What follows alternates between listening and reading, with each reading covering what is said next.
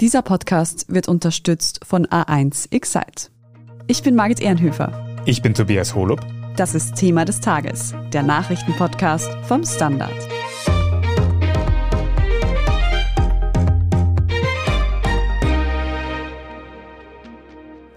Rücktrittsgerüchte um Vorarlbergs Landeshauptmann Markus Wallner haben heute Mittwoch für gewissen Aufruhr gesorgt. Ganz so ist es dann doch nicht gekommen. Aber es wäre nicht der erste Rücktritt eines ÖVP-Politikers in den vergangenen Wochen gewesen. Und nicht nur das. Auch immer wieder neue Skandale machen der ÖVP zu schaffen. Und das schlägt sich mittlerweile in den Umfragewerten der Kanzlerpartei nieder. Aber auch die restlichen Parteien schneiden in puncto Beliebtheit eher durchwachsen ab. Wir fragen heute nach, woher diese Politikverdrossenheit in Österreich kommen könnte. Wir sprechen außerdem darüber, was die SPÖ als Umfragengewinnerin nun vorhat und ob es in Österreich vielleicht eine vollkommen neue Partei braucht. Fabian Schmidt, du beobachtest in der Standard Innenpolitik-Redaktion die österreichische Parteienlandschaft ganz genau. Heute, Mittwochvormittag, gab es ja da in den Medien schon Aufregung. Vorarlbergs Landeshauptmann Markus Wallner von der ÖVP würde angeblich zurücktreten.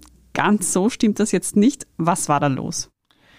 Also es gab offenbar seit gestern Abend einige Bewegung in Vorarlberg. Da haben auch andere Parteien mitgekriegt, dass die ÖVP recht viel zu besprechen hat.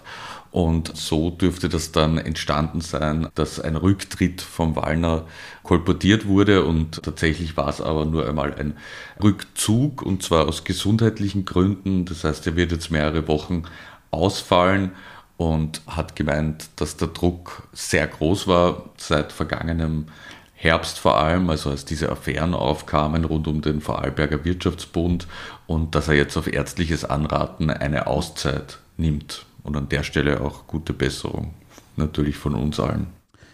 Und das heißt jetzt angesichts dieser kolportierten Rücktrittsgerüchte, dass wir davon ausgehen, dass Wallner nach diesem Krankenstand dann quasi wieder zurückkehrt ins Amt des Landeshauptmanns in Vorarlberg.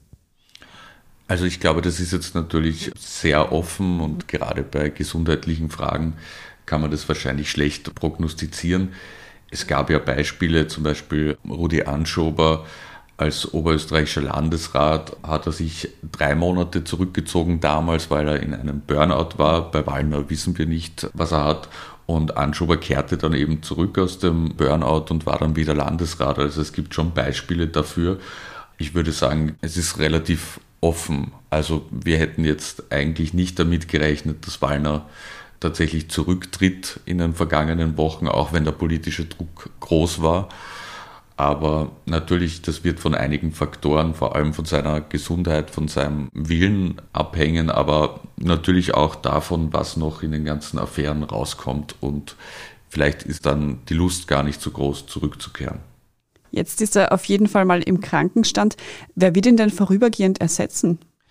Dabei handelt es sich um Barbara Schöbel-Fink, eine langjährige Wegbegleiterin, die war früher Journalistin beim ORF Vorarlberg und hat dann in den 2000ern quasi eine politische Karriere gestartet und sich von der Lokalpolitik bis in die Landesregierung hochgearbeitet. Und sie gilt als sehr loyal und auch unauffällig. Und unsere Vermutung ist, dass sie so oder so Platzhalterin ist, dass sie also entweder wieder zur Seite tritt, wenn Wallner zurückkehren will, oder wenn dieser nicht mehr kommt, dass sich dann die ÖVP Vorarlberg einen anderen Kandidaten oder eine andere Kandidatin sucht. Fabian, jetzt haben wir in den letzten Wochen auch schon über einige tatsächliche Rücktritte von ÖVP-PolitikerInnen oder praktisch von ÖVP-Politikern berichtet. Günter Platter ist in Tirol zurückgetreten, Hermann Schützenhöfer in der Steiermark. Und auch sonst hat es von Wirtschaftsbund bis Rechnungshof einige Affären gegeben um die ÖVP. Was ist los bei der ÖVP? Also ich glaube, es gibt mehrere Faktoren. Im Grundprinzip, die Probleme der ÖVP speisen sich aus deren Umgang mit der Macht, ganz simpel und ganz natürlich. Es geht um die Frage, inwiefern die ÖVP ihre Macht in Ministerien benutzt hat, zum Beispiel um Parteipolitik zu machen oder um SpenderInnen entgegenzukommen. Es geht da immer um die Frage auch des Geldes und der Parteienfinanzierung. Es geht um mutmaßlich unvollständige Rechenschaftsberichte.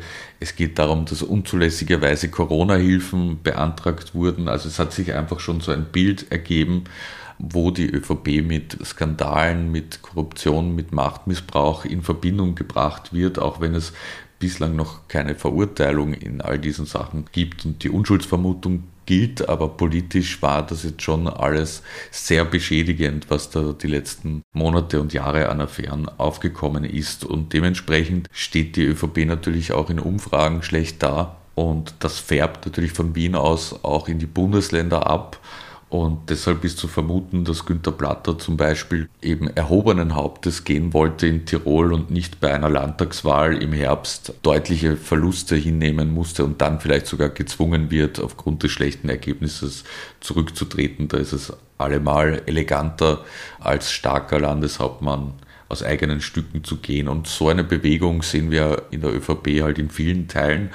Und gleichzeitig ist auch eine Art Selbstreinigung könnte man sagen, von den türkisen Proponentinnen und, und Proponenten, die auch quasi das Weite suchen, jetzt mal salopp gesagt. Und da hatten wir ja auch die Ex-Wirtschaftsministerin Margarete Schramböck und Ex-Landwirtschaftsministerin Elisabeth Köstinger, die ja auch erst vor sechs Wochen zurückgetreten sind und die beide diese Woche im Urschuss befragt werden hätten sollen. Schramböck ist ja positiv, aber Köstinger kommt am Donnerstag. Wenn wir jetzt schon über die politische Situation in Österreich reden, auch die Grünen haben so ihre Probleme. Nicht zuletzt hat unsere grüne Energieministerin Leonore Gewessler gerade ein Kohlekraftwerk reaktivieren lassen. Wie ist denn deine Bilanz zum kleineren Koalitionspartner bisher? Also unter den Umständen, dass die ÖVP die sehr viel stärkere Partei ist und die Grünen eben der Juniorpartner, haben die Grünen schon einige Akzente setzen können.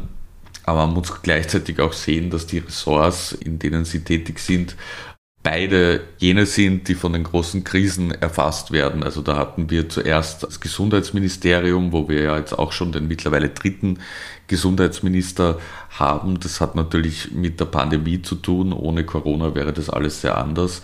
Da war auch nicht viel Handlungsspielraum gegeben, da jetzt eigene Projekte wie eine Pflegereform umzusetzen, recht rasch. Und das erwischt nun auch Leonore Gewessler rund um den Krieg in der Ukraine, den Angriffskrieg Russlands und natürlich damit zusammenhängend die Energiepolitik, wo wir von Russland sehr abhängig sind. Das heißt, diese grünen Ministerinnen und Minister sind zusehends getriebene und recht eingeschränkt und das ist dann natürlich auch schwierig vor allem in Kombination mit einem Koalitionspartner, wo es jetzt nicht alles sehr harmonisch läuft. Du hast vorher schon angesprochen, dass die Umfragewerte für die ÖVP aktuell nicht allzu gut sind. Kannst du uns da einen Überblick geben, wie so quasi die Beliebtheitswerte der verschiedenen Parteien in Österreich gerade ausschauen? Also es ist in fast jeder Umfrage so, dass die SPÖ mittlerweile auf Platz 1 ist, gefolgt von der ÖVP, dahinter die FPÖ, dann grüne Neos. Aber wenn man sich eine neue Umfrage anschaut, die das Institut für Demoskopie und Datenanalyse gemacht hat und die vergangenen Sonntag in der Krone veröffentlicht wurde, dann sieht man, dass insgesamt nur 18 Prozent der Befragten der Regierung vertrauen, aber auch nur 22 Prozent der Opposition. Also das sind verheerende Werte die recht viel Anlass für Spekulationen liefern. Und insgesamt muss man sagen, dass die SPÖ auf Platz 1 ist, liegt jetzt auch weniger an ihrer Stärke als an der Schwäche der anderen. Kickel hat sich mit seiner Corona-Politik für weite Teile der Bevölkerung unwählbar gemacht. Und auch bei den Neos wirkt es so, als ob sie nicht vom Fleck kommen. Also es ist ein bisschen eine komische Situation, eine Mischung aus Stillstand und gleichzeitig doch der Möglichkeit, dass viel in Bewegung kommen wird. Du hast gerade gesagt, die SPÖ kommt noch am besten weg in den Umfragen. Wird Pamela Rendi-Wagner die nächste Kanzlerin? Ja, also das hängt von vielen Faktoren ab, aber zumindest ist es so, dass sie jetzt bei der SPÖ fest im Sattel sitzt. Also es ist derzeit keine Revolte absehbar und wenn es jetzt so weitergeht, dann wird sie irgendwann auch Kanzlerin werden erste gewählte Kanzlerin. Das wäre zumindest ein historischer Moment. Welche Folgen die Politikverdrossenheit in Österreich sonst noch haben könnte, darüber sprechen wir gleich noch nach einer kurzen Pause. Bleiben Sie dran. Das Feeling, wenn es dein Sommer ist. Geh raus und feiere die Party deines Lebens. Damit du das Beste aus deinem Sommer machen kannst, schenken wir dir jetzt zu den A1 Excite-Tarifen 50 Euro Bonus, Gratis-Aktivierung und Top-Smartphones ab 0 Euro. Wie zum Beispiel das Samsung Galaxy A32 4G. Jetzt du im A1 Giganetz. Fabian, wir haben heute schon darüber gesprochen, dass alle Parteien in Österreich eher durchwachsene Umfragewerte haben.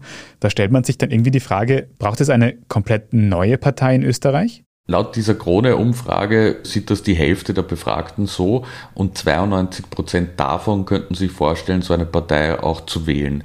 Per se sehen wir immer wieder, dass Bewegung möglich ist in der österreichischen Parteienlandschaft. Gerade die FPÖ zum Beispiel bläht es immer auf und zerreißt es dann wieder. Wir hatten bei Frank Stronach gesehen, dass er anfangs, bevor er einige Interviews gegeben hat, recht hohe Werte hatte. Wir hatten den Einzug von Peter Pilz. Wir hatten dann ein sehr starkes Comeback der Grünen. Also da kann sich schon einiges tun. Und ich denke schon, dass da ein Platz wäre noch für eine weitere Partei, für mindestens eine. Und wer könnte dann Teil einer solchen neuen Partei sein, zum Beispiel? Also konkret deklarieren will sich derzeit niemand. Das liegt daran, man will auch nicht, glaube ich, zu früh starten. Man will aber auch sich jetzt nicht festlegen, weil sehr viel noch vage ist. Also wir haben ja nicht einmal einen vorzeitigen Wahltermin. Eigentlich findet die Wahl ja erst 2024 statt. Also wenn man mit Leuten spricht, wird immer wieder Rudi Fussi genannt, der eher durchaus berühmt-berüchtigter PR-Berater ist, der auch schon mit einigen Parteien etwas zu tun hatte und 2009 ja schon eine SPÖ-Linke aufsetzen wollte.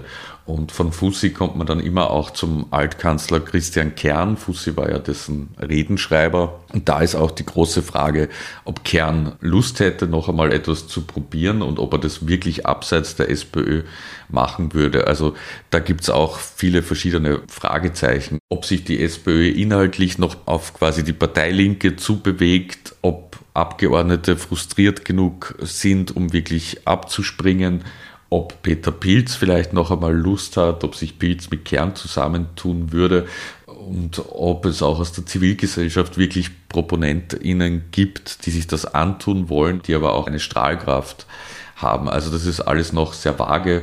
Namen, die fallen, sind natürlich also immer wieder Barbara Blaha, Chefin des Thinktanks Momentum, wie schon erwähnt, ein Wiedereintritt von Kern in die Politik. Bei der SPÖ werden dann solche Leute wie Max Lercher zum Beispiel oder Julia Herr genannt, die vielleicht ein bisschen gehemmt werden von den aktuellen Bedingungen dort. Und dann gibt es natürlich noch die ganzen ProponentInnen des Antikorruptionsvolksbegehrens, die sehr politisch aufgetreten sind. Verfassungsjurist Heinz Mayer, der hätte auch hohe Zustimmungswerte. Also in die Richtung gehen die Gedankenspiele. Du sagst Gedankenspiele. Wäre es denn so einfach, eine neue Partei zu gründen? Also prinzipiell ist es nicht schwierig, eine Partei zu gründen. Man muss Listen mit KandidatInnen abgeben und Unterschriften sammeln und dann kann man antreten, wenn man ausreichend Unterschriften hat, entweder in einzelnen Bundesländern oder auf Bundesebene. Schwieriger ist dann natürlich die Finanzierung, ist die Struktur, ist die Organisation. Wir haben ja auch gesehen, dass oft neue Parteien rasch an sich selbst zerbrechen und sich dutzende Male wieder spalten, sei es BZÖ oder E-Team Stronach oder auch bei der Liste Pilz war das ja nicht besonders harmonisch. Das heißt, ich würde eher sagen, man findet sicher genügend Leute, die auch attraktiv sind für die FehlerInnen, aber die dann wirklich in einer Struktur zu versammeln und das Ganze zu einem funktionierenden Gebilde zu machen, das wird schwierig, glaube ich. Und deswegen ist schon klar, dass jetzt erste Gespräche laufen und dass das dann doch eine Vorlaufzeit hat, bis das dann aktivierbar ist. Das heißt, wirklich interessant wären diese ganzen Gedankenspiele auch erst bei einer vorgezogenen Neuwahl oder auch bei der neuen Nationalratswahl planmäßig 2024, oder? Ja, genau. Also es stellt sich ja einfach die Sinnfrage, was würde es jetzt bringen, eine neue Bewegung vorzustellen? Also dann ist man jetzt, ist vielleicht im Sommerloch, sollte es das überhaupt noch geben, stärker in den Schlagzeilen und kann dann zwar schon immer wieder Dinge kommentieren, das Ganze verpufft aber einfach bis 2024, da hätte man dann noch ein ganzes Jahr. Also eher so, dass wenn es Richtung Neuwahlen geht, dass man dann sagt, ja, wir wollen antreten. Das wäre, glaube ich, logischer. Aber auch da muss man dann schon vorbereitet werden und deswegen ist erklärbar, warum jetzt so Hintergrundgeräusche zu hören sind. Aktuell läuft ja gerade erst der Wahlkampf für die Bundespräsidentschaftswahl im Herbst an. Dafür dürften diese ganzen Gedankenspiele eben viel zu spät schon kommen. Wie ist denn da der aktuelle Stand? Wer will da antreten? Also natürlich Amtsinhaber Alexander van der Bellen, außerdem Dominik Vlatzny, also besser bekannt als Marco Pogo. Gerald Groß hat auch angekündigt, antreten zu wollen. Es gibt auch eine ganze Reihe von unbekannten Kandidatinnen und Kandidaten, die derzeit Unterschriften sammeln und die es schon öfter probiert haben. Und jemand aus der FPÖ will noch ins Rennen gehen und da ist aber noch ein großes Fragezeichen vorhanden. Sollten Sie sich da nicht aber langsam entscheiden und gibt es denn Spekulationen, wer es sein könnte? Ja, ich meine, die FPÖ hat natürlich Strukturen, um relativ schnell dann einen Wahlkampf aufzusetzen und auch zu finanzieren. Sehr lange hat es so ausgeschaut, als ob Susanne Fürst Kandidatin werden würde. Das hätte auch Sinn ergeben. Eine junge Frau, die durchaus moderat auftritt, als Gegenkandidatin zu Van der Bellen. Jetzt dürfte sich das aber wieder gedreht haben. Jetzt schaut es eher so aus, als ob eine neue Suche begonnen hat. Denn auch das Gerücht über Tassilo Valentin, den Rechtsanwalt und Krone-Kolumnisten, ist jetzt wieder ein bisschen abgeflaut. Also die FPÖ ist noch auf der Suche. Was auf jeden Fall schnell auffällt bei deiner Aufzählung vorher, war, dass die vormals großen Koalitionsparteien ÖVP und SPÖ da gar nicht dabei waren. Jahrzehntelang hat man sich dort die politischen Ämter in Österreich, salopp gesagt, aufgeteilt. Warum treten die jetzt gar nicht mehr an? Einerseits hat es durchaus Tradition, nicht gegen einen Amtsinhaber anzutreten. Meistens war man da halt gemeinsam in einer Koalition und dann hat halt die ÖVP gesagt, sie schickt niemanden gegen Heinz Fischer ins Rennen oder die SPÖ hat gesagt, sie schickt niemanden gegen Thomas Klestil ins Rennen. Das war eigentlich schon Usus. Jetzt ist es aber so, dass also zumindest die SPÖ nicht in einer Koalition mit den Grünen ist da hätte man schon jemanden aufstellen können. Aber beim letzten Mal haben halt die zwei Kandidaten dieser Parteien wirklich eine große Schlappe erlitten gegen Van der Bellen. Das will man sich vielleicht nicht antun. Es ist auch gar nicht so leicht, jemanden zu finden, der da viel aufs Spiel setzt. Und es kostet auch etwas. Also das sind so, denke ich, eine Mischung aus diesen Gründen ist ausschlaggebend. Hat das jetzt eigentlich Auswirkungen oder eine Bedeutung für die Demokratie, wenn so große Parteien gar keine Präsidentschaftskandidatinnen aufstellen? Also ich finde das persönlich nicht so tragisch. Also es ist natürlich für die Demokratie immer gut, wenn es eine Auswahl gibt. Ja, es kann ja jede und jeder über 35 ins Rennen gehen. Und es ist, glaube ich, besser, man lässt es, als man stellt halbherzig jemanden auf und schickt ihn dann in diese Ochsentour. Natürlich kann man schon argumentieren, dass gerade im konservativen Bereich eine Lücke ist, weil man auch in Umfragen sieht, dass zum Beispiel eine Brigitte Bierlein oder eine Irmgard Gries den Van der Bellen in eine Stichwahl bringen könnten. Also da gibt es schon einige konservativere, die womöglich ihr Kreuz nur mit Bauchweh bei Van der Bellen machen oder gar nicht hingehen. Ich denke, Stichwort Bierlein und Gries, es ist eher schade, dass wir weiterhin auf die erste Bundespräsidentin warten müssen in Österreich. Fabian, wir haben heute mehrere auch Gerüchte und Gedankenspiele besprochen, die eben in Österreich durch die Politiklandschaft gehen. Was denkst du, liegt da in Österreich Veränderung in der Luft? Also ich glaube, dass spätestens seit der Übernahme der ÖVP durch Sebastian Kurz eigentlich schon ständig Bewegung in Österreich ist. Ob das jetzt positiv ist, darüber kann man streiten, aber das Gefühl eines Stillstands kann eigentlich niemand mehr wirklich besitzen. Und spätestens seit Ibiza ist es dann sogar ein wilder Ritt, der jetzt durch sehr große globale externe Krisen noch befeuert wurde. Die Unzufriedenheit ist groß und viele Menschen fühlen sich nicht mehr repräsentiert im Parlament. Da gibt es auch Befragungen und Studien dazu, die auch zeigen, je geringer zum Beispiel das Einkommen ist von Menschen, desto weniger fühlen sie sich von der Politik vertreten. Das ist natürlich schon eine schlechte Entwicklung. Und gerade jetzt mit den Verwerfungen, was die Teuerung, Inflation etc. betrifft, könnte das sogar noch eine durchaus gefährliche Mischung werden. Deshalb ist zu wünschen, dass da eine gewisse Bewegung reinkommt und ich glaube auch, das historische Fenster ist jetzt da, um zum Beispiel die ÖVP einmal in die Opposition zu schicken. Das ist ja wirklich eine Herzensangelegenheit von einigen anderen Parteien. Und das werden auch Menschen, die jetzt derzeit nicht in der Politik aktiv sind, werden da, glaube ich, einiges dafür tun, um das zu ermöglichen. Und gleichzeitig gibt es dann diese große Gruppierung, die sagt, wir wollen eigentlich wieder nicht den Stillstand, aber die Stabilität und das Großkoalitionäre zurück. Und wir wollen eigentlich, dass SPÖ und ÖVP jetzt wieder eine fade, unter Anführungszeichen, Koalition eingehen. Und ja, all das wird, glaube ich, nicht gehen ohne größere Konflikte und deshalb wird uns bestimmt nicht langweilig werden. Die Politik ist gefragt, auf diese Verdrossenheit und Unzufriedenheit in irgendeiner Form zu reagieren. Wir werden sehen, was dann in den nächsten Jahren wirklich noch passiert. Vielen Dank für diese Einschätzungen, Fabian Schmidt. Danke. Wir sprechen jetzt in den Meldungen gleich noch über ein folgenschweres Erdbeben in Afghanistan. Wenn Sie unsere journalistische Arbeit hier beim Standard in der Zwischenzeit unterstützen möchten, dann können Sie das zum Beispiel tun, indem Sie ein Standard-Abo abschließen.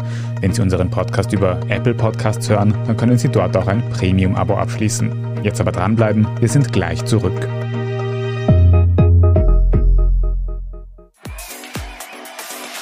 Das Feeling, wenn es dein Sommer ist. Geh raus und feiere die Party deines Lebens. Damit du das Beste aus deinem Sommer machen kannst, schenken wir dir jetzt zu den A1 Excite-Tarifen 50 Euro Bonus, Gratisaktivierung und Top-Smartphones ab 0 Euro. Wie zum Beispiel das Samsung Galaxy A32 4G. Jetzt du im A1 Giganetz. Und hier ist, was Sie heute sonst noch wissen müssen. Erstens, ein starkes Erdbeben hat gestern, Dienstagnacht, die Grenzregion zwischen Afghanistan und Pakistan erschüttert. Dabei sind laut afghanischen Behörden mindestens 1000 Menschen ums Leben gekommen, mindestens 1500 seien verletzt worden. BeobachterInnen gehen aber von einer weit höheren Dunkelziffer aus. Laut lokalen Behörden hatte das Beben eine Stärke von 6,1. Mittlerweile sind umfangreiche Bergungs- und Hilfsaktionen angelaufen. Zweitens. Der US-Schauspieler Bill Cosby wurde erneut wegen sexuellen Missbrauchs einer Jugendlichen schuldig gesprochen. Dabei hat ein Schöffengericht der damals 16-jährigen Klägerin in einem Zivilprozess eine Entschädigung von 500.000 Dollar zugesprochen. Cosby wurde bereits 2018 wegen sexueller Nötigung zu einer mehrjährigen Haftstrafe verurteilt. Mittlerweile ist er wegen eines Verfahrensfehlers wieder auf freiem Fuß. Insgesamt werfen mehr als 60 Frauen dem Ex-Schauspieler sexuelle Übergriffe vor. Drittens, wir bleiben noch in den USA. Dort wurden gestern Dienstag die Kongress-Hearings zum Sturm auf das Kapitol fortgesetzt. Dabei hatten mehrere hochrangige VertreterInnen aus Politik und Verwaltung ausgesagt, dass Donald Trump sie nach der verlorenen Präsidentschaftswahl von 2021 unter Druck gesetzt hätte, das Wahlergebnis zu beeinflussen. Darunter auch ein Staatssekretär aus Georgia, dem hatte Trump am Telefon unverhohlen gesagt, er solle zusätzliche Trump-Stimmen finden. Eine Aufnahme des Gesprächs wurde später öffentlich. Trump behauptet bis heute, der Wahlsieg von Joe Biden sei manipuliert gewesen. Dafür gibt es laut Aussagen im Ausschuss weiterhin keine Beweise. Und viertens, Literaturbegeisterte kommen dieser Tage wieder auf ihre Kosten. Heute Mittwochabend werden die 46. Tage der deutschsprachigen Literatur in Klagenfurt eröffnet. Wichtigster Teil der Veranstaltung ist die Vergabe des Ingeborg-Bachmann-Preises. Die für den Preis nominierten Autorinnen und Autoren lesen bis Sonntag aus ihren Werken. Danach gibt es jeweils Jury-Diskussionen. Nachdem die Veranstaltung die letzten zwei Jahre Corona-bedingt nur virtuell stattgefunden hat, ist dieses Jahr erstmals wieder Publikum dabei. Der Bachmann-Wettbewerb wird sowohl im TV als auch online übertragen. Die Eröffnungsrede hält dieses Jahr die Autorin Anna Bahr, die 2015 selbst am Bewerb teilgenommen hat. Eine ausführliche Vorschau auf den Bachmann-Preis finden Sie auf der Standard.at. Dort lesen Sie auch alles weitere zum aktuellen Weltgeschehen. Falls Sie Feedback haben, schicken Sie es uns gerne an podcast.derstandard.at. Und wenn Ihnen diese Folge von Thema des Tages gefallen hat, dann abonnieren Sie uns doch auf Ihrer liebsten Podcast-Plattform. Am besten lassen Sie uns dann auch gleich eine gute Bewertung dort. Das hilft uns wirklich sehr. Ich bin Tobias Holub. Ich bin Margit Ehrenhöfer. Danke fürs Zuhören und bis zum nächsten Mal.